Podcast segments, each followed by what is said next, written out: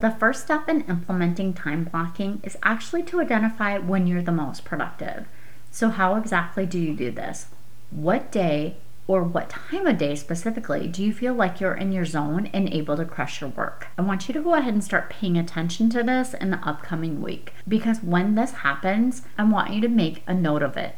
This will be the basis of all your time blocking, which you can use for your creative project time,